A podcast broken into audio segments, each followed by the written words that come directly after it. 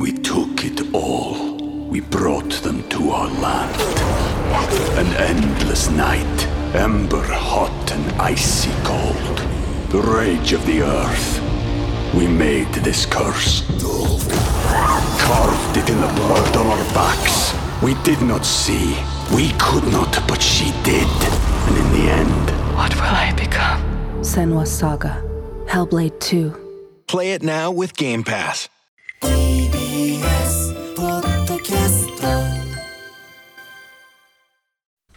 時刻は7時43分です。 TBS ラジオキーステーションに生放送でお送りしていますアフターシックスジャンクション。はい、パーソナリティは私ラップグループライムスターの歌丸、そしてはい水曜パートナー TBS アナウンサーの日々真央子です。さてここからは新概念提唱型投稿コーナー。本日の水曜日はこちら。水曜日はこちらです。過去6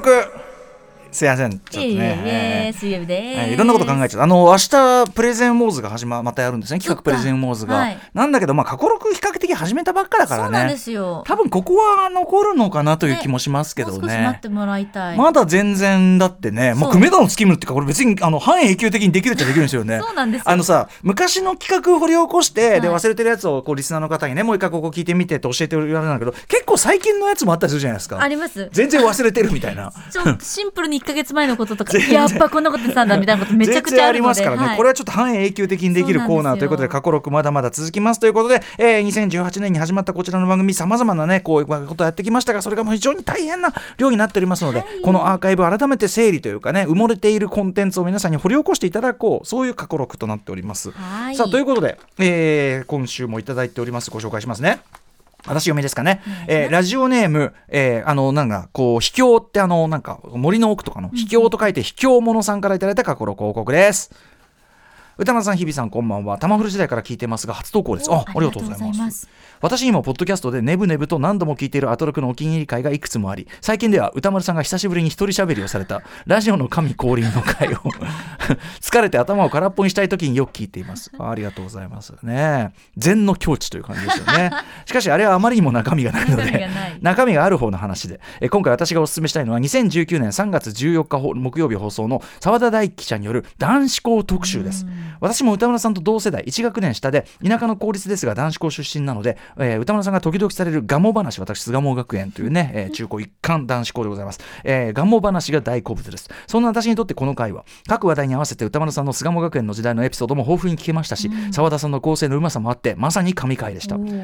中でも面白かったのはポッドキャストでは9分30秒あたりからの歌丸さんと同い年のリスナーさんが高校時代に巣鴨学園の臨海学校、白ふんどし姿ですね、はい、白ふんでこうやる総演流というね、日本泳法のそのなんていうか合宿と言いましょうか、それをやらされ、強制的に中1と高1でやらされるんですね。それが我々のこうなんかガラスの10代のハートを完全に打ち砕く様というのをね、はい、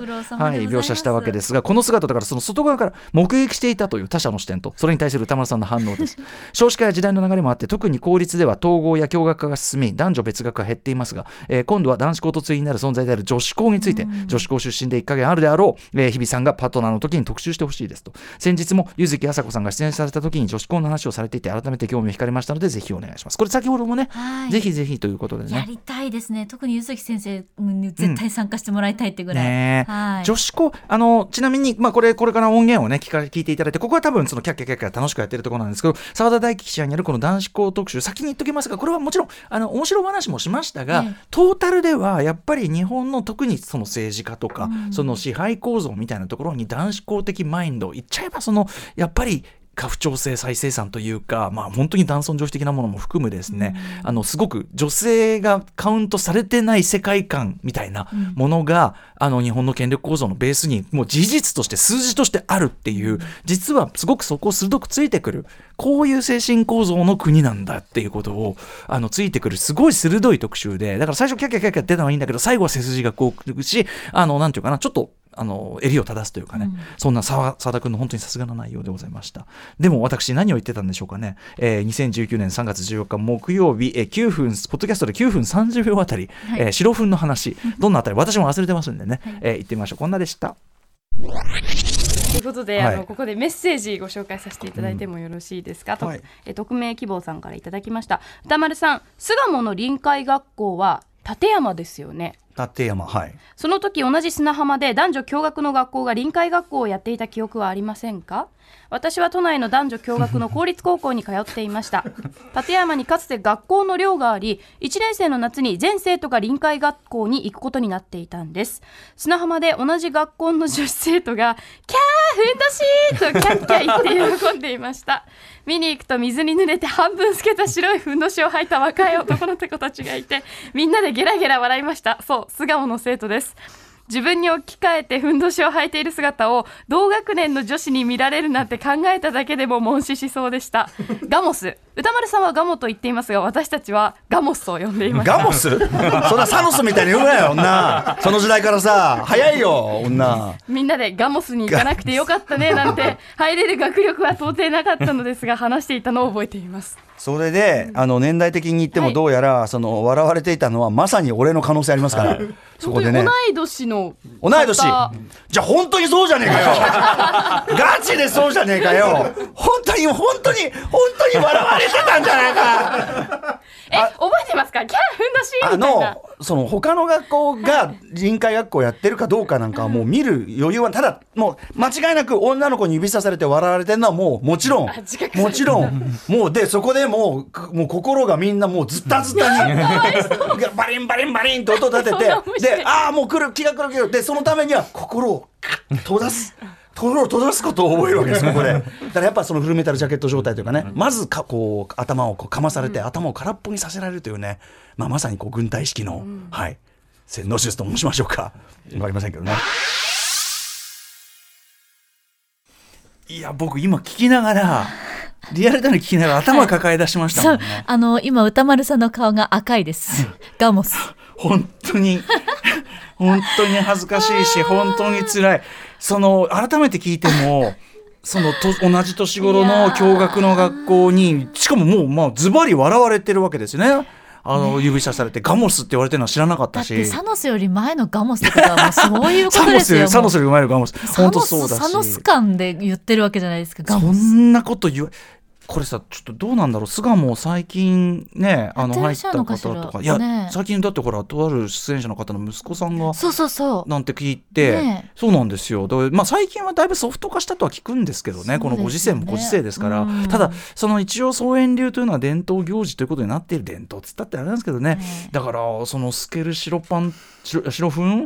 てとこはどう、じゃあ透けるのだけは対応してほしいけども、白ふんのはちょっと変わってるんじゃないですか。ふんどしまではまあじゃあと思いますけども、いやそれもい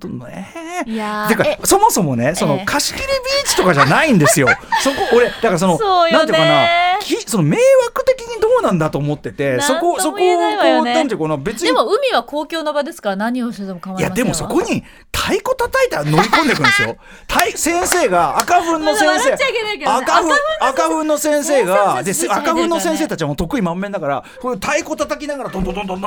まあ入ってって、それはもうみんなさーってさ、もうクマの子散らすようにそれバーって逃げてきますよ。さっきの推し店のなんか浮世絵にありそうなシーンですよね。でしかもさ、だからその笑われるって言って被害者面してますけど、そういう意味ではまあはっきり言って迷惑っていうかな、迷惑というかまあ教育の一環ですから。でもさ、そこを貸し切った実のなんていうか、ここ許可取ってここからここまで使います取ってんのかな。でもなんか明らかにどんどん鳴らしてわーっつって元雲の子散らしてたからでそこにフジョフン軍団が来てで寝っ転がってこうやってのしの練習してみたいな。頑張りましたね。だからどうなん、今だちょっと今の願望どうしてるか分かりませんけどもどうなんですね。でも10代の頃って往々にしてやっぱ自意識過剰になりがちだから、その笑われてるんじゃないかとか、なんか後ろ指さされてるんじゃないかって思いがちですけど、思いがちですけど、これに関しては本物いやだから言ってしまいましたね日比さん、はい、そうなんですよ。これに関してはそういういや若さゆえの思い込みとかじゃないことが何十年ぶりに証明されちゃったんですよしかも挙句ガモスっていう別称までついてるなんて知らない情報までが知らない普通こういうのってさ、後からその他者の話聞いたら、その辛い思い出がねこう浄化されたり楽になったりするもんなのに、むしろ上書きされる始末これは確信に変わるというね。でもね、これ中で言ってることは本当で、だからそこでなんていうのかな、何かもう考えるのをやめようっていうモードになっちゃうんですよねその忍耐とか飲み込むことを覚えるというか、だってしょうがないからね、その学校行事で決まってるからみたいになっちゃうこれはやるっきゃないっていうね。とね、俺はやっぱり嫌だったのはその時も言ったと思いますが、先生が太鼓叩いたりなんかあっちにトップレスの外人がいたぜかなんか言って騒いでんのとかもう最悪と思ってなんだろうな、そうだからもうその繊細なその10代の心をもうなんかズタズタにこうやっぱり踏み荒らされると言いましょうか、ちょっと八方塞がりね、そうだからもうキューキューってこう閉じてキューポチョンって閉じてになりますよね。でもこうやってまあ、笑い話にすることである意味ね、その元を取ろうとはしてますしね、ラジオパーソナリティになんならそれはおすすめですけどもちょっともしねガモス現役の方とかがもしいらっしゃってたらガモスってこんな悲しい話はないよ。ディテールガモスの皆さん、俺ねいつもこれガモ話ってちなみにね、そうガモ話面白いって言ってくださって卑怯者さん嬉しいんだけど、ガモの仲良し組 の忘年会でね、いつも友人たちにはたしなめられるんです。白はああやってね面白おかしくね言ってるけどね、身内のね、そうだいたい俺たちみたいな生意気なやつらを束ねるので先生たちも大変だったんだとかこういう高校でいい学校だったじゃないかとかね、なんか諭されちゃって、はあ立派な大人になりやがってみたいなお前もガモスだろと、そうそうどいつもこいつも言う、こうやって現にこうやってこういう目にあってね、お前ら知らねえだろうけど俺たちガモスって言われてたんだよって今度会ったら言ってる、お前らそんなな大人悟りきったようなこと言ってるけどなガモスって言われてたんだ本当にっつって負けるなガモスそうそうだからやっぱこうね立ち上がろうっていうことですよね、ファイトザパワーってことですから、そうですよバッチリなんつって本当頑張ってくださいということで、またちょっとなんていうかなんかかさぶたをまたひっぺがされたような感じがねそうですね、せっかく畳んでねかさぶ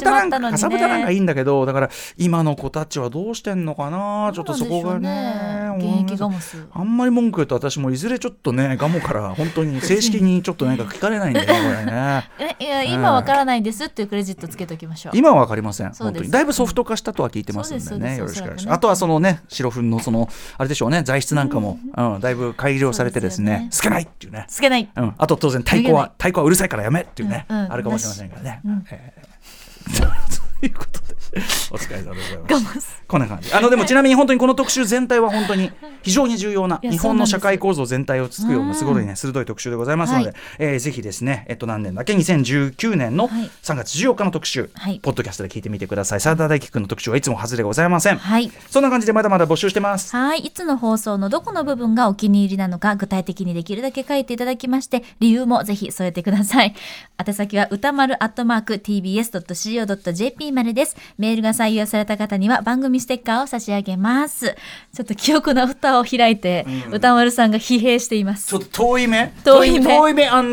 今記憶のあ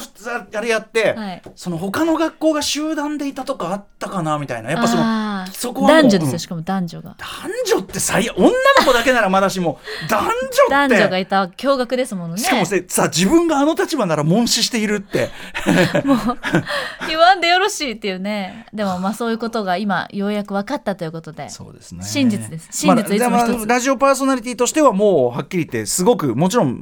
めちゃくちゃ元とこすらしていただいてますし、金銭にすれば相当な額に行くぐらいはもう財を成してますね。ペイバックはかなり、ガモ話で財を成した男。いや、いいですね、やっぱりガモスって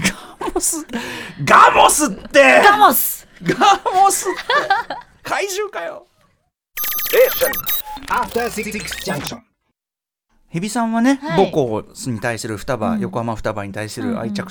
もいろいろ思いもあるでしょうが、そういうさこう記載はないの？記載、でも私演劇部のやっぱりルールは全部木ルールだったと思う。木ルール、何？例えば石の行動の舞台にひたすらずっと木の舞台にずっと正座をずっとしてるとか。何それ？怒られてんの？怒られてない、待ってるの。先輩からどうぞって言われるの待つとか。そう。あとね暑中見舞いは黒ペンのみ。暑中見舞いって何？まず暑中見舞いを黒ペンのみ。ちょっと待って、残暑見舞いになったら呼び出し。いろいろあったのよ。何そのルール？After Six Junction. We took it all. We brought them to our land. An endless night, ember hot and icy cold. The rage of the earth. We made this curse. Carved it in the blood on our backs.We did not see. We could not, but she did. And in the end, what will I become? Senua's Saga. Hellblade II. Play it now with Game Pass. ベビーのいる生活、迷える子育て応援ポッドキャストは育児中のパパママが集まる匿名座談会。夜中になるとすごい何かわからない孤独感に襲われるといいますか、はい、どこにも頼れない感じがして。毎週月曜配信です。